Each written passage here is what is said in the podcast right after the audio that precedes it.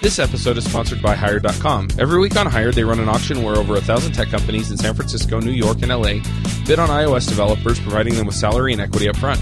The average iOS developer gets an average of 5 to 15 introductory offers and an average salary offer of $130,000 a year. Users can either accept an offer and go right into interviewing with the company or deny them without any continuing obligations. It's totally free for users, and when you're hired, they also give you a $2,000 signing bonus as a thank you for using them. But if you use the iPhreaks link, you'll get a $4,000 bonus instead. Finally, if you're not looking for a job but know someone who is, you can refer them to Hired and get a $1,337 bonus if they accept a job. Go sign up at hired.com slash iPhreaks. Hey, everybody, and welcome to episode 125 of the iPhreaks Show. This week on our panel, we have Andrew Madsen. Hello from Salt Lake City. I'm Charles Max Wood from DevChat.tv, and we have a special guest this week, and that's Jake Gundersen. Hello, also from Salt Lake City. You want to introduce yourself? Yeah, so I am Jake Gundersen. I've been doing iOS development for almost five years. People might know me just from I'm on the Ray Wenderlich podcast. I've participated in a number of, of Ray's books and I do. I'm just a contract developer, so I just take gigs from wherever they come. Uh, I'm independent, so I usually manage several clients at once. And I actually worked with Andrew for a couple of years at Mixed Key, so we know each other pretty well. Uh, we were friends before that, but yeah. Hire Jake. Um, yes, please. so we brought you on to talk about GameKit. Do you want to kind of give us a brief yeah, so it's what a, it is. I'm gonna it, I'm gonna insert a correction because that's my fault. But we're gonna talk about Gameplay Kit, which Gameplay is Kit different Ooh. than Game Kit. Yeah, I was just gonna say that. So yeah, so Gameplay Kit is a new framework in iOS 9. It's kind of independent. Like it, most people are going to use it in conjunction with either Sprite Kit or Scene Kit. It's a set of tools for making games but it's independent. I mean, you could use it in an app if there was something particular you needed. So it's not married to any particular other framework. It's kind of this independent thing. But as I said, it's just a kind of a handful of tools, usually for making games. So one of the big things in there is an entity component architecture system. So an entity component architecture is something you usually would use with games instead of like an inheritance architecture or MVC, and they're not mutually exclusive. They can, there's overlap between all those three, but it's kind of a more common way to structure and architect games. And there's also a handful of other things. There's a suite of random number generators, different kinds of random number generators. And so the random number generators, there's different, some of them are more resource intensive and give you different kinds of randomness. So you can kind of pick and choose, you know, how random you need your numbers to be.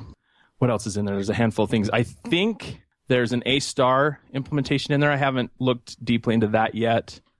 There's a min max stuff for AI. So anyway, it's just a it's kind of just a hodgepodge of tools for making games. There's a state machine API, which I think I actually think is really interesting personally because I know about state machines, but also because it's actually a really general thing. It has nothing specific to do with games state machines are useful in games, right? But so that's one of the things I thought was kind of cool. Yeah, the state machine is is really nice, and um, I mean, a lot of people just writing their own state machines that make games, but it's nice to have kind of a blessed implementation of that from Apple that comes with kind of some sample code to say, you know, this is how they envision you know where a state machine would go and it's interesting because i wrote the platformer game starter kit for ray wenderlich and i did most of the things that are in this new gameplay kit, but looking at how gameplay kit does it, there's definitely some improvements improvements over what I did in my starter kit. So so I guess the question is, um, what's the advantage of gameplay kit over, you know, just regular programming? Is there some kind of performance optimization, or do they give you better algorithms for things that you just don't have to invent on your own, or is it more just that I don't know, it it's more native-ish? I don't know. Yeah, I would say the the benefits are probably all of those things. So I think the biggest one, especially for beginners or people that are maybe are you know accomplished developers but haven't worked with games, is that you don't have to go out and figure out how to do it. Like the sample code that comes with Gameplay Kit is going to show you how to architect a more complex game system. And so rather than having to go out and read blogs and different things that are kind of unrelated to Cocoa usually, Cocoa's not like the first place people go when they want to make games. And so, you know, you'd have to go out and you'd have to learn about how a state machine is implemented in a game. You'd have to go out and learn how to implement a component architecture in a game. And now you don't have to. It's just, it's this framework. It comes with it. So for people that already don't necessarily know, like, this is the best way to do it, it's now kind of obvious because it's built right into the Cocoa frameworks, right? There are some performance benefits to some of the random number generators and stuff. I don't expect that their implementation of a state machine is way more performant than than just kind of a naive implementation of a state machine because that's usually not a performance bottleneck. I could be wrong about that, but I, I, wouldn't expect to see huge performances in that or in the component architecture system. But definitely the some of the specifics there are I'm sure that they've optimized. I know specifically with randomization that they give you lots of choices and tell you, you know, these are faster and these are more random, right? And then I also think just having it already done for you, not having to do it yourself, spend the time doing it yourself, which a lot of it is just real standard stuff. If you have been making games for a while, you, you know, like, so for example, a state machine, good use of a state machine is a state machine is going to drive the animations. So I'm probably just going to use like a platformer game as my reference point as we talk about this because it's the one thing I'm the most familiar with. But the state machine drives the animation. So when you're jumping, you run a different animation than when you're walking or when you're running or when you're attacking, right? And so each of those different animations are either a series of still frames that you run through like a video, or they can also be a series of sometimes the way you do animation is by breaking your character up into like arms and legs and head. And the way you animate them is you move or scale or whatever each component, and you can generate animations that way. So when you want to switch from one animation to another, a good way to do that is just to kind of look at the state machine and say, okay, am I jumping and am I running? And then as you change from one state to another, you trigger those different animations to play. And so state machine is a very nice, well structured way to kind of control character animations in a game. Yeah, I could also see that maybe on like a tower defense game where your turret is turning or firing or something like that. Exactly. Yeah. I was going to say going back to sort of Chuck's original question, I think there's a lot of value, especially for new people, in um, well designed APIs beyond the advantage of them actually doing some of the work for you and just meaning you have to write less code. I think they can also guide you, and you kind of hinted at this, Jake, but they can they can actually sort of guide you toward an architecture that actually makes sense. And and sometimes those architectural choices, which are really important, are some of the hardest things when you're new to a particular problem. So, you know, they sort of enforce a structure on your code that makes sense that you might not have otherwise. And I, I think that could be particularly for some of this kind of, I don't know, the logic stuff, because this is like game logic that Gameplay Kit helps you implement that helps guide you toward a good architecture for your logic. I agree. I think that's one of the biggest benefits. And even if you're, I see a lot of times developers that are that are very experienced developers that have been writing apps for years. But when but the game space is different enough and if they haven't been exposed to it before they will have a tendency to fall into using architectural structures that they're familiar with from apps. And a lot of times you can dig yourself a hole that makes what you're trying to accomplish more difficult because you're using delegates or something that doesn't really make sense. I mean delegates can make sense but just as an example like if you're using a delegate and you've got like three or four different like you've got a sprite representation of your main character and then you've got a object representation of your main character and you're using delegates to communicate back and forth. That makes sense in an app architecture, but that's a lot of overhead and unnecessary complication. And it isn't necessarily, I mean, it doesn't necessarily make your game better to break those things up in that way, the same way it does with an app. And so having the component architecture in Gameplay Kit, it's like one of the first places now when people go to build games that's where they'll go first. And I totally agree that it's great to have that. Unity, for example, I've been learning that lately, and it the whole thing is this component architecture, and it's the first real deep exposure. I've, I've heard of component architecture before, but I've never used it a ton. But as I've been learning Unity, I'm starting to appreciate how it breaks you know gaming pieces and code into parts that become reusable but in a way that makes sense for games i'd like to sort of dig in a little bit to the specific parts of gameplay kit and one thing that you mentioned right at the beginning was that there's this component architecture. Can you explain a little bit about what that means? Because when I hear component architecture, I mean, component is a really generic word. Component just means a thing, basically, right? A part of yeah. a whole. And so when I hear component architecture, it essentially means nothing to me. So I'm curious to know what that really means in terms of, of game development and, and what this system helps you do.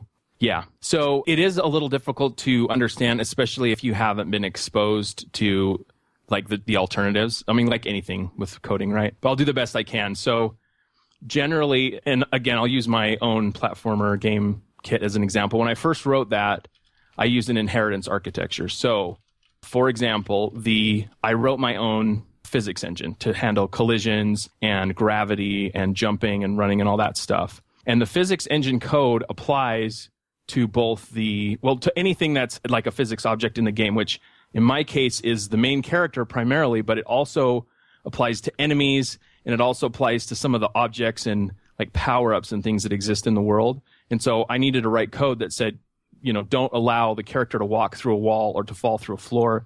And then, you know, that same code needs to apply to enemies and that same code needs to apply to game objects. So I used an inheritance architecture and th- that worked. But I ran into the exact problem that is laid out by the docs and by some of the posts that have been written about game about component architecture. You end up with really heavy superclasses. So you're writing all this, you know, physics logic and collision detection. And because it's shared across all these different objects, you end up with this giant superclass object that handles all those things, right?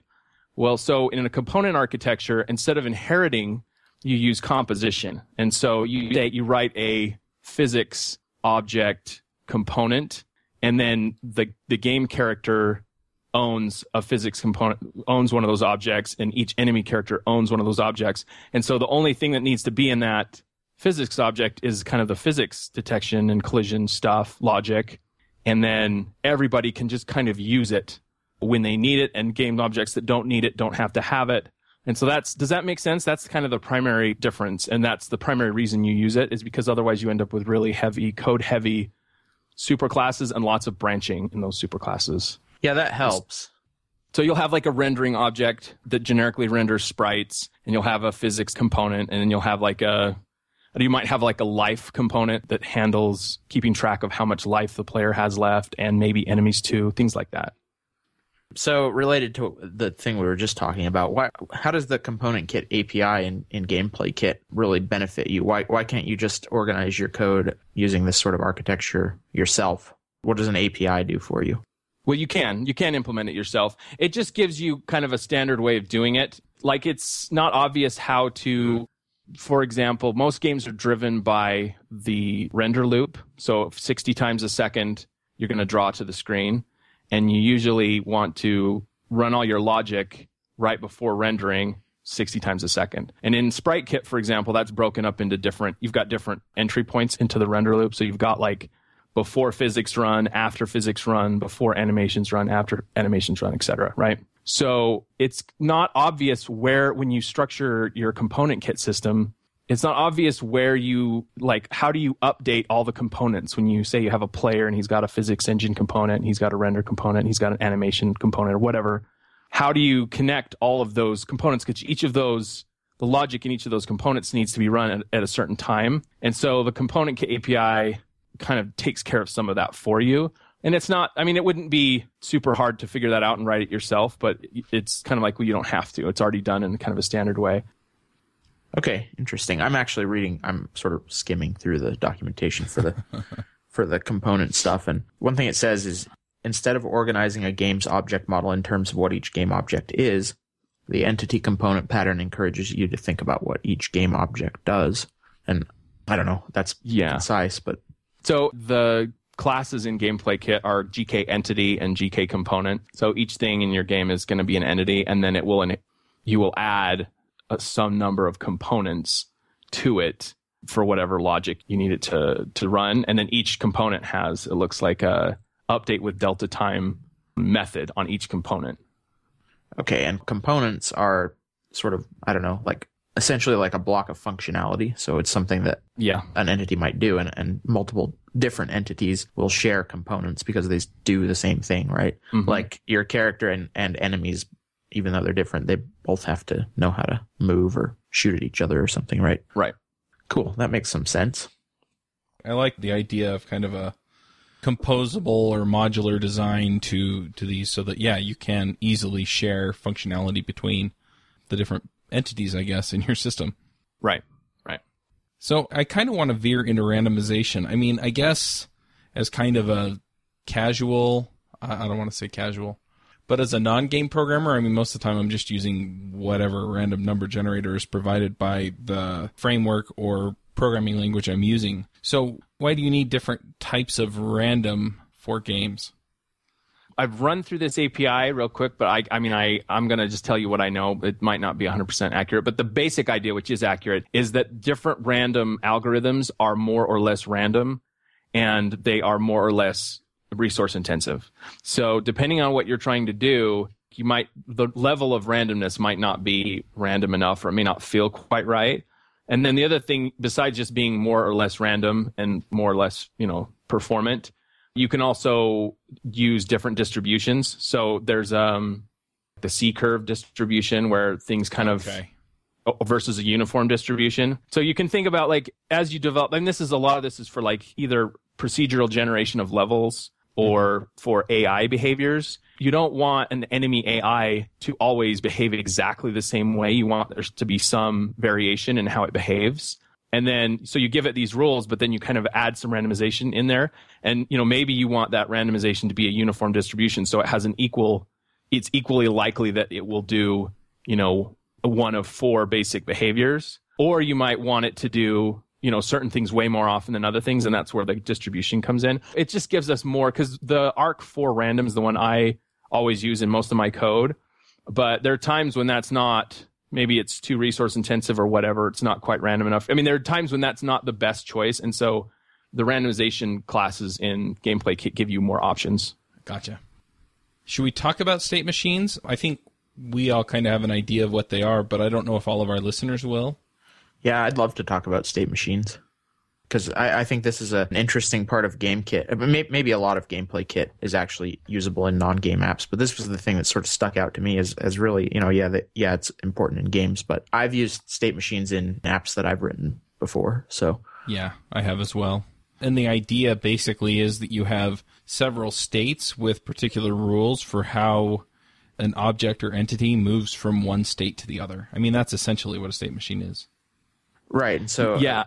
go ahead. it might Jake. be it might be worth injecting at this point that a state machine one of the rules of a state machine is that you can be in one state and only one state Yes. at any given time yeah so that's important to keep in mind as you think about like how would i use this because you can't the idea of a state machine is that the states don't mix together you you have one and only one state and you can be in that state or another state but that's kind of how a state machine works Yeah. And so, for example, I mean, you could go from flying to driving, and the transition is is when you reach elevation zero, or something like that, where you know there are particular things that cause your entity to move from one state to the other, and it can be defined however you want depending on what your game has to do. Right. The classes that Apple provides are the GK state and GK state machine classes. And then on a GK state machine, you've got all these methods like can enter state, enter state. So you can set up logic that says, you know, from this state, I can only enter, you know, these three states of the eight states available. And then you've got an interstate method so that you can, like you just mentioned, you can kind of handle transitions. And so it, again, it's not something you couldn't write yourself, but it kind of gives you a nice complete im- implementation that you can start with. And if you're unfamiliar, that's a huge help. Yeah, and state machine libraries that I've used in other languages, I usually wind up wrapping in something else. So instead of directly calling, you know, um, whatever entity, uh, you know, go to the next state, I can't remember exactly what the, the name of the method was, but, you know, instead of saying go to the next state, what I say is, you know, so it intercepts a button press, you know, or a tap on the screen on your iOS device, and that triggers the hero.jump method, and that jump method then speaks to the state machine and tells it to transition. Right. And, and that And- way and it's my- named what it is, what it actually does. So what you see on the screen is the name of the method. Yeah, and in my again in my um my platformers game, I used the state machine, but the way I structured it, the code was more naive, and so I had a lot of code in an update method. I wrote a lot of logic, just kind of writing the update method. So, for example, if you were running on the ground, you were in a, like this running state, and you were running, it was doing a running animation, and then you hit the jump button. The first thing it looks for is it checks to make sure you're on the ground, right? Because it, you mm-hmm. can't jump out of midair. And so if you were on the ground, then you knew you were in this running state. And I actually checked whether I was on the ground. In some places, I checked the state I was in. In other places, I checked like the conditions that would indicate what state I was in. But the nice thing about Gameplay Kit is it kind of it puts more structure around that. And so you just say, you know, if I'm in a running state, and I hit the jump button, I know that I can enter a jumping state because I'm in a running state, right? And if I wasn't on the ground, I would be in a falling state. And so that's when I can't jump is when I'm in this falling state. And so the again the, the gameplay kit puts more structure and more kind of it's just a more a cleaner implementation than like I say the the one I did, which was the game I built was not complicated enough that it wasn't understandable, but if it did get much more complicated, then having this cleaner, more structured state machine implementation is that's when it really starts to help and it helps you not get confused and lost with what you're doing. And even my, I had like seven or eight states and that was enough that as I was building it, there were several times where I made mistakes because I had a double jump state, right? You can only enter the double jump state from the jumping state or the falling state. And that got a little tricky. So I like the if you look at the at the gameplay kit state machine API, it's actually really simple. There are just two classes, I think. There's GK state machine, which represents a state machine, and then there's a class called GK state that I think you're supposed to subclass. And there really are not that many methods on GK state. You sort of just have a can enter state method that returns yes or no depending on whether the state passed in you know is a valid transition from the current one. But then they also have the update with delta time method which i suppose that is kind of specific to games but so that you can actually do your i don't know what you call that in in a game but your processing on every on every update within a state since the state may know how that should work you know yeah, I'm curious. I haven't used state machines. I've only used them in games. I would be interested in you guys some examples of where you've implemented a state machine in a non-game context. That'd be interesting to me. Yeah, I can think of one off the top of my head. A lot of times, if you have sort of a well, a command line app is actually a good example, but you know, a command line app that takes text inputs and say, you know, a, a user types a command and then you prompt them and you want more information, and then um, you know they enter another command and you want to structure your program so that it knows how to take that input and process it in a way the way that makes sense. And it needs to know whether a particular command is valid in the current state or not right? So you know if you're at the top level like the top level menu then there's a certain list of commands or states that can be entered you know and then each command may have subcommands which essentially are further substates. And so that's a place where i've used state machines. And you can think of, of similar places like that where you've got a user sort of going through a branching hierarchy of interaction. Yeah, I've also done account management this way where it's in a active state or a canceled state or a, you know, a, a lead state or a prospect state, you know, in marketing apps. So, you know, they just move through a progression there and they can move forward or back depending on, you know, where you're negotiating, how you're negotiating, what you've sent them, how committed they are, things like that. And so you can get all kinds of complicated with that up to and including scoring them on different areas. And as the scores change, then they change states. So, I mean, I've, I've seen that before. That's mostly on web applications. They submit a form and they, they move into a different state. So just stuff like that. I think there are also places you can use state machines that a lot of people don't use them, but you can even use them just in sort of normal application logic. If you're writing networking code and you need to be able to handle errors and, and retry and stuff like that, a lot of those kinds mm-hmm. of systems can be modeled with state machines. And formalizing them as a state machine, I think, can sometimes help eliminate bugs because, you know, in some sense, all programming is handling various states and how to transition between them. When a lot of bugs come from the program being in some state that is uh, unexpected and then you try to do something that doesn't actually work in that state right? And if you've formalized the states and what it means to transition between them and which transitions are valid you can prevent some of those bugs. That makes sense. So the min-max strategist stuff i don't i know kind of what it's for but i don't completely understand what it is. It's it's used in artificial intelligence but i don't have a full under i can't really explain that one very well well, maybe we'll find an AI expert that we can bring on and yeah. have them explain that. I can talk a little bit about pathfinding, but if we're not ready, what were well, you going to say, Andrew? Well, there's pathfinding. The other thing that Gameplay Kit has that I don't think we've talked about at all is the rule system stuff. So mm-hmm. I think that would be interesting. I don't know how much you know about that, but it looks like there's this whole API for creating rule systems for your games. I actually, unfortunately, I don't know much about that. That's one I haven't looked at yet either. Oh, too bad. There, yeah, the word fuzzy that. logic is used in the. Doc. I know. Oh, when I was, I'm just, I'm looking at the docs as you're saying, and I'm like, is this something related to something I do know? I haven't looked at the API, but maybe I know the like underlying but I don't. It sounds awesome though. Anytime there's fuzzy logic involved, that sounds really exciting. Well, read up and we'll have you back on to talk about it someday. Yeah. Yeah, but let's talk about Um, pathfinding since that's familiar territory. Yeah. So I mentioned there was an A star implementation. A star is a form of pathfinding. So pathfinding is a way to algorithmically cause. If you think about a game like uh, like World of Warcraft, uh, not the or not World of Warcraft, but just like Warcraft, like Warcraft three. When you send out units, you know, and then they've got units, and the units have to kind of walk around obstacles, and they have to, if there's two like sets of collections of players and they have to kind of weave through each other, that's pathfinding. So there's ways where you're trying to, and A star is like an efficient algorithm to say, like, for example, if you've got an enemy player in, I don't know, maybe Zelda, Legend of Zelda, and then you've got your main player Link, and how does the enemy, you know, get from where he is to seek Link, but like avoid obstacles on his way, and what's the most efficient path?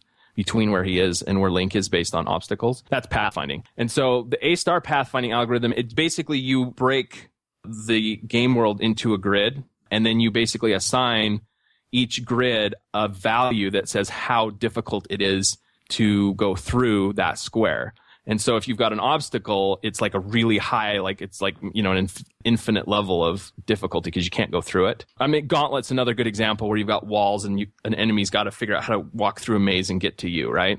So like you assign values to each place in the grid and then the A star algorithm goes through and it adds up like every possible way of getting from point A to point B and it picks the cheapest one. And you can assign higher values to like walking through quicksand or things like that where it's not impenetrable but it slows it slows the enemy or the character down. So that's kind of how A star works and that's kind of the idea of pathfinding. And so the GK graph and the GK graph node are the replay gameplay kits methods for building pathfinding algorithms. Um, does So- that make sense? Yeah, so you build your own graph with graph nodes, and then you make those assignments inside of the graph node. Yeah. And do you subclass graph node in order to get like quicksand or mountain? Um, I am not sure about that. okay, fair enough. See, there's a find path from node to node method. Anyway, yeah, I mean, I haven't worked with some of these APIs. I just kind of have a generic sense of what they're for because I've solved the problems they solve without the help of the of these of this API. Hmm. But yeah, when I was in college, we had to build tank capture the flag game. Right. So yeah, I, I get I get a lot of this stuff. You know, you couldn't go through a wall. I mean, we had to learn all kinds of different algorithms, and I remember doing like Bayesian something or other and this and that. But Uh-huh. Yeah, and there are ways to make it. You know, you can imply it. To, the immediate thing that you think of when you think of pathfinding is the top-down, you know, square-based levels. But you can apply um, the same logic to like a platformer, where you know you the enemy has different ways of jumping on different platforms to get from where it is to where you are. You can still cut it into a grid and say, you know, the cost of jumping from here to here is infinite because the enemy can't jump that high. And so that's not a valid path, right? So you can use it in more than just the obvious ways to create AI. I hadn't even thought of that. But that makes sense. I was just going to say that's interesting. And, and reading about this pathfinding API and GameKit, one thing that I, I think is if interesting and sort of different than some of the other APIs we've talked about in Gameplay Kit is that it's actually not very abstract. It's more like uh, you you actually do have shapes and positions on a board and all that, and and like there's a class called GK obstacle and there's a GK polygon obstacle, right? And so it really is sort of concerned with the geometry of your game, and I kind of wonder.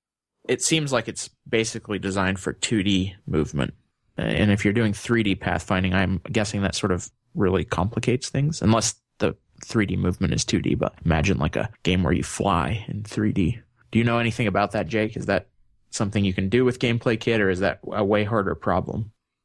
That is a good question. I don't know. Like logically adding a third dimension, it makes it more complicated to think about it, but like mathematically, usually it's the same principles apply. But whether or not the GK graph node can be used in 3D, I, I don't know. It, it wouldn't surprise me if the answer was yes or no. Yeah, well, looking at the API, it looks like there's a way to actually assign connected nodes. And so mm-hmm. conceivably, if you were flying, you know, you could add a node that is the mountain, and obviously that is way super high, you know, even if you're flying. But, you know, maybe if you go up two, you know, two nodes upward, then, you know, then it becomes you can fly over the mountain. Or, yeah, it looks like you can just Yeah. you can I'm say re- these are connected so you can have you know multi-dimensional connected nodes and then you've just got to be smart enough to figure out that that node means you're moving higher in elevation as well as across the map Yeah, that's my read too. Is that your base class, the GK graph node, is abstract enough to handle a variety of things, but then there's also a 2D subclass of that for specifically kind of the examples I gave. But it does look like as long as you can break your logic in 3D space into a series of connected nodes, you should be able to use these algorithms to kind of solve those same kind of problems. Yeah, and i've also seen games that you know they kind of have that 3d element but essentially it's just three planes and then it's figuring Right. out whether and when you can move to the other plane Yeah, a lot of games they're rendered in 3D, but the like if you look at them, you're like, really, this is a like all the logic happens in you know two dimensions. So yep and then moving from one plane to another is just a different rule set yeah. Do you want to talk about goals and behaviors? yeah i So- think this could get interesting So okay, there's another set of classes a GK agent and GK goal, and so some examples of this are having like a set of enemies like chase a player around. What is that called? Steering behaviors, or having some enemies flee from other enemies. These are kind of the, the problem space of GK agent and GK goals. oh okay Uh, I was thinking more along the lines of like, again, if you're playing that capture the flag or something and you're driving your cart, the goal would be the flag. But it sounds like that's not the case. It's something else. yeah. This is the AIs in your system and providing behaviors to them. Yeah, yeah. So a couple of the examples from the API is goal to seek agent, goal to flee agent, goal to reach target, goal to wander, right? Mhm. That's part of the GK goal class, but you can also do on the GK agent, you can define acceleration and speed. And so you say, you know, I want this agent to seek this agent at this speed that you just let it go and it will do it. Does that make sense? So, I mean, that's like that logic is not super hard to implement, but it's way easier if you can just say, you know, I want this thing to f- chase after this thing and this is its max speed. Mm-hmm. Yeah, that makes a lot of sense. Because then you don't have to solve that yourself. You just you you can define it in general and common terms, and you don't have to build the abstractions yourself. Right. And I'm wondering if they stack. So if you say, you know, I want this thing to chase this thing, but to flee from this thing at the same time, and then you just kind of let it go and see what happens. But I'm not sure. Yeah, the agent evaluates each GK goal object listed in its behavior property. So you can have more than one. Well, that's interesting. It has a, mo- a radius on it as well. So I'm assuming that then if your goal, so let's say your one AI is slightly slower than the other AI or the player, and so once the player gets away, gets outside that radius, then it stops evaluating it. It's also to avoid it actually overlapping too much. So if you wanted to like give a kind of a float space where you're like, I don't ever actually want these to touch, you can use radius for that. It looks like Okay. so. So one thing I'm seeing here too is that this all says tvOS on it.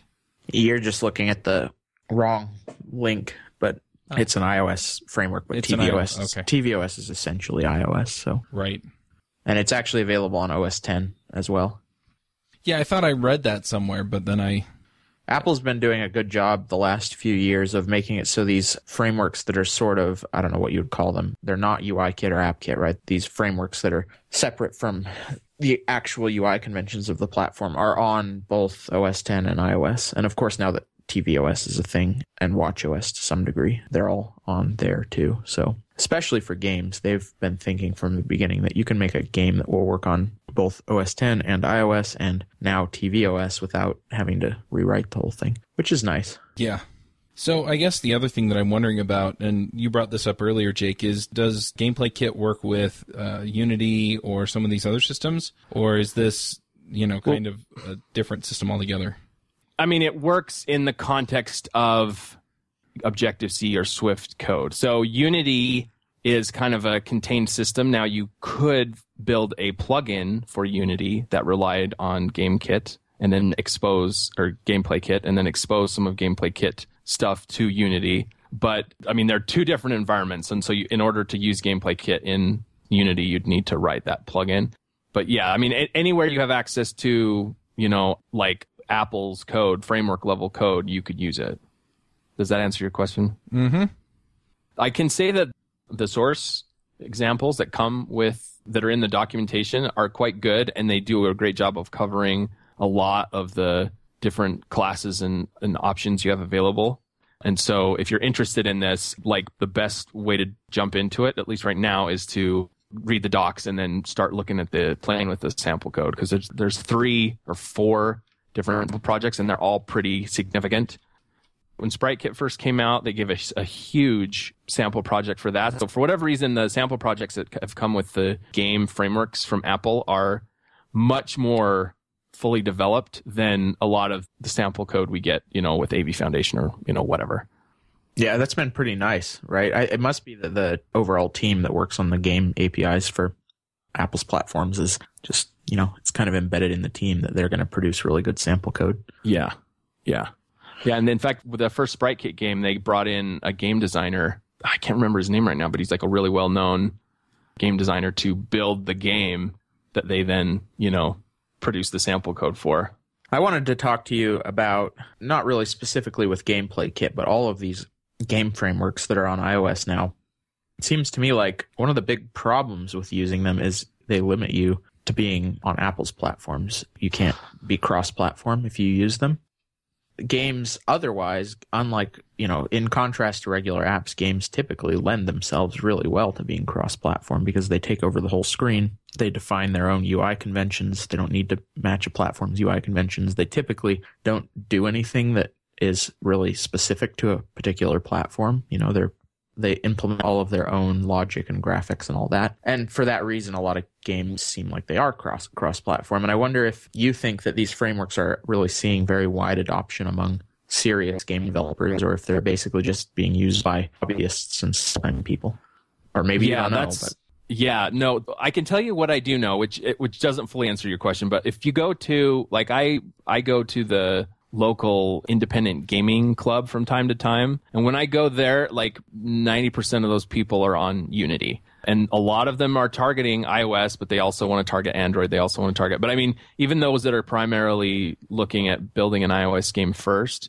they are using Unity. And that could be, you know, a lot of different reasons obviously the access to unity is easier because you don't have to have a mac. You don't you know any system that you have you can run unity on. And unity is also i think from a game developer's point of view from from a game designer's point of view unity's easier to kind of get stuff going. The the interactive editor in unity is really robust. And so you can you know visually drop elements into a scene and then hit run and then it starts running and you can edit the game using the same editor as you play it as you used to build it. And so Apple's tools like the Scene Kit or the well, the Scene Kit editor, which will edit Collada files, and the Sprite Kit editor, which will edit SKS scene files. These tools are good, and every year they give us more of these tools, but they're still several steps behind. Unity is my primary example, but I, there are other tools out there that are you know similar to Unity. I just I'm familiar with Unity, so from the perspective of like if I want to be a game designer and I want to get into games, like where should I go? It seems like usually the answer to that is Unity.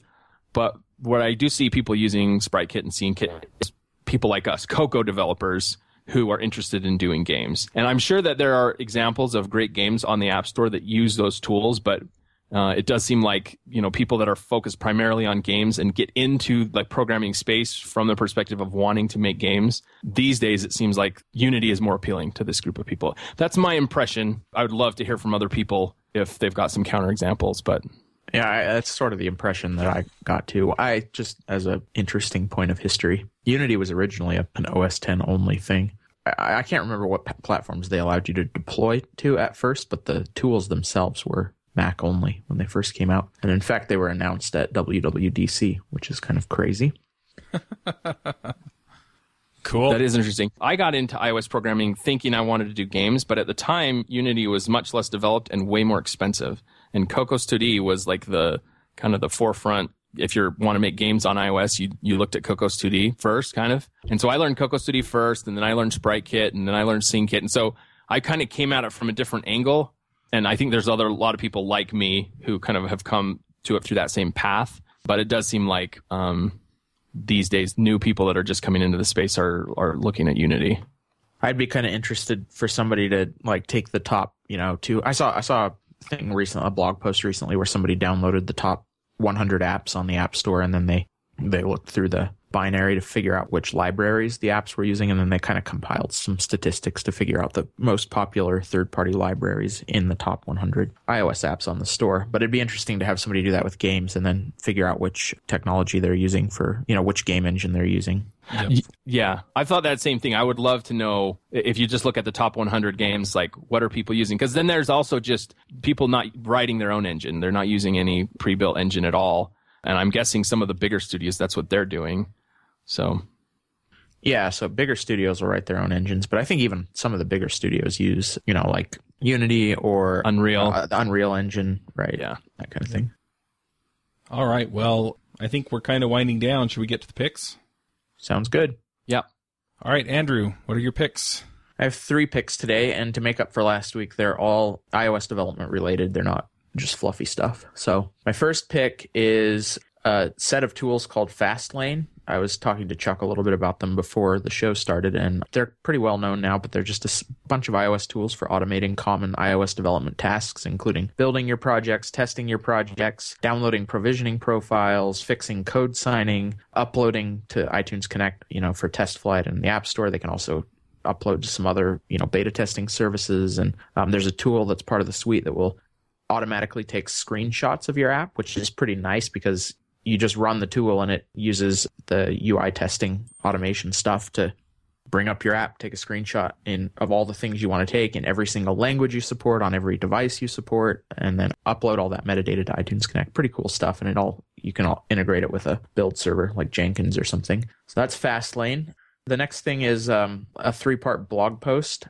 I don't think I actually know what the, this guy's name is, but Jay Emmons whatever his actual name is. Anyway, he has a series of blog posts on Swift state machines, and, and it kind of goes along with what we were talking about about state machines. He's not talking about games at all. He's actually showing you how state machines can be used to implement sort of normal app logic and in particular some networking stuff. And he has some real Swift code that uses features that are you know that are particular to Swift to do this in a pretty nice way. So that's my second pick, and my third pick is this thing that I just mentioned, this post. It's by Ryan Olson, where he downloaded the top 100 apps and then did some analysis of them and, and looked at like how many classes are in each app and which libraries they're using. And uh, it's pretty interesting. Like the fact that, that Facebook's apps and Google's apps have the most number of classes. I think it was Facebook. He doesn't actually say he hints at it, but Facebook had the most number of Objective C classes and it had 15 times the median. So it was like almost 20,000 classes, which is crazy. And the top library was the Facebook SDK, which is also not surprising. But anyway, that was an interesting post. Those are my picks. All right, I've got a couple of picks here. The first one is I've had this standing desk for a while, just sitting in my office, probably a few years. I built it. It's the Lifehacker IKEA standing desk. I'll go ahead and put a link to that in the show notes. But anyway, I did a quick Periscope which I should also pick on the show. I think I might have picked it before, showing how I have it set up. I just barely moved everything over to it, including my recording setup. And the idea is is that I want to basically do all of my calls, conference calls, mastermind groups and podcasts standing instead of sitting. What that means is that Tuesdays and Wednesdays are long days. But anyway, I'm put all this together so you can go check it out. I've been doing a Periscope about every weekday, and so I'll put a link to that in there as well. I'm calling the series Upgrading from Yesterday, and the idea is is just, you know, I'm talking about how I'm doing better each day than the day before. I am also planning on doing some online conferences, and uh, there's an episode on that as well. It's episode number six, and if you look at the list, uh, you'll see that I'm actually planning on doing a remote conference for iOS in April. So if you're interested in that, keep an eye out for it, and I'll put more information up when I have it. And yeah, so I'll also pick Periscope. I'm really, really liking Periscope. And if you don't know what it is, I'll just give you a brief overview. It is a program, it's actually owned by Twitter now. And what you do is you get it on your phone, and you can actually follow me. My Periscope handle's the same as my Twitter handle. Makes sense because Twitter owns it. Um, but what it does is it allows you to live broadcast from your phone Mine have been anywhere from six to 20 minutes, just depending on what I was talking about. Anyway, then people can actually sign on and watch. If you tap the screen, then it gives them hearts. So if you really like what they're what you're seeing or hearing, then you can do that. And you can also send chat messages, and the person doing the Periscope can see those and reply. And I usually try and reply if I recognize somebody coming on or uh, somebody says something, you know, I'll stop and say something about it. So, yeah, so if you're interested in that, you can go check it out. Periscope app is available on Android and iOS. So, yeah, go check all that stuff out. I'm really, really enjoying Periscope and I'm enjoying kind of the interaction that I get with folks. So, anyway, those are my picks. Jake, what are your picks? So I'm going to pick the sample code for the gameplay kit. If you're interested in gameplay kit, the sample code is an awesome resource to learn more about it, just how to use it. I also am going to pick the iOS Games by Tutorials by Ray Wenderlich. Now, normally that would be very self-serving, but I am not actually participating this year. So I was on it last year, but the new one that's going to come out October 28th which may I'm not sure exactly when this recording will be released, but it'll be close, I assume, to uh, October 28th. That's when the new iOS Games by tutorials are going to come out. And the great thing about Ray is he always uses the latest, greatest code strategies and technology. So the the entire book will you know use gameplay kit where appropriate for it, it's primarily on sprite kit but it, gameplay kit's going to be throughout the book so again if you're interested in that i think that'll be a great resource and then the last thing i want to pick is this book called the life-changing magic of tidying up by marie kondo so my wife read this book i read parts of it it's not a great read but the basic idea is that you go through your everything you own and you throw most of it away. The only stuff you keep is the stuff that really makes you happy. And so my wife has been on this like campaign to clean up our house and you would be surprised at how great you feel when you look you go into like a closet and instead of having a pile of junk in there the only stuff that's left is stuff that you actually value. And so even though the book's kind of um, it's just hard to relate to the perspective of the person because she's talks about how as a teenager she spent all day cleaning her room. And i was like i don't i don't get this person. But the impact of kind of her principles are actually i've really enjoyed uh, a cleaner you know nicer place to live. So uh, either either read it or have your wife read it jake i've been to your house and i've always thought it was exceptionally uncluttered so not well, really so, sure you guys needed that book yeah the thing is is that we don't we don't have like piles of stuff everywhere but if you go into our garage like we have moved more times than years we have been married, me and my wife. Oh wow. And every time we move, there is like boxes and boxes of stuff that we don't ever unpack that we just move. Well, that's um, you could write a book about that as a as a cleanup scheme, right? Yeah, yeah, yeah, yeah. So yeah, we're not like we're not the mo- we weren't super cluttery to begin with, but like we went through like a bookshelf full of books and we got rid of like probably 80% of those books because we're not going to read them. And now when I look at that bookshelf, what's there is only stuff that I'm like happy to see on that shelf. So really, it's a really interesting point of view. So anyway, that's my, that's my last pick. Awesome. Well, if people want to uh, follow up with you, follow you on Twitter, just see what you're about, where do they go, Jake? So it's Fat Jake with two T's. It's hard to remember because there's two T's in it, but it's Fat Jake with two T's on Twitter. Uh, that's the best place to find me.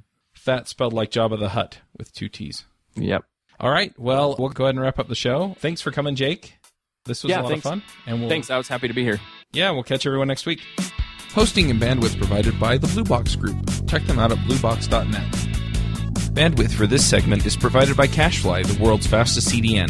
Deliver your content fast with CacheFly. Visit C-A-C-H-E-F-L-Y dot com to learn more. Would you like to join a conversation with the iPhreaks and their guests? Want to support the show?